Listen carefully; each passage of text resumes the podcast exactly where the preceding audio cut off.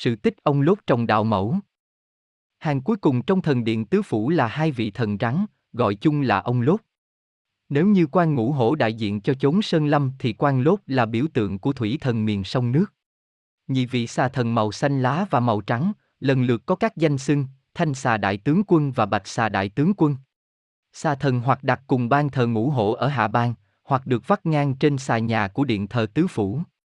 Ông lốt phụng sự thánh mẫu và ban công đồng, chịu trách nhiệm canh gác đền phủ, trấn giữ đường âm, đường sông nước, trừ ma diệt quỷ. Trong tín ngưỡng thờ mẫu tứ phủ còn có một vị lốt đặc biệt khác, danh xưng tam đầu cửu vĩ. Đó là một thần rắn ba đầu chín đuôi, là thú cưỡi của một số vị quan lớn, quan hoàng như quan lớn đệ tam, quan hoàng cả.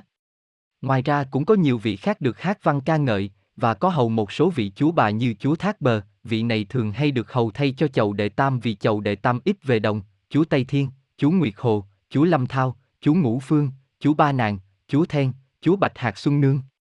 Các bà chúa bản cảnh này quyền cai một vùng địa phương.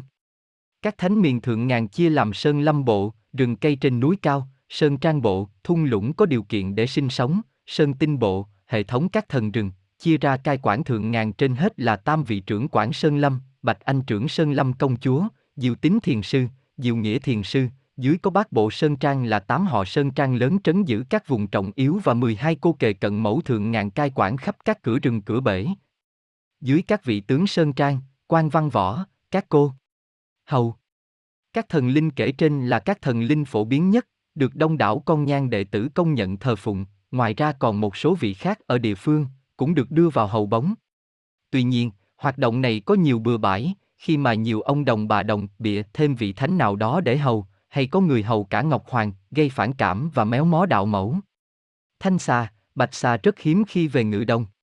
Khi về ngự, ngài nằm dại ra sập, úp bụng xuống đất và quẩy qua quẩy lại, đu đưa đầu lên xuống để bái vua cha, thánh mẫu, phun rượu bốn phương để khai quan, hiến tử bằng cách liếm đĩa rồi xa giá hồi cung.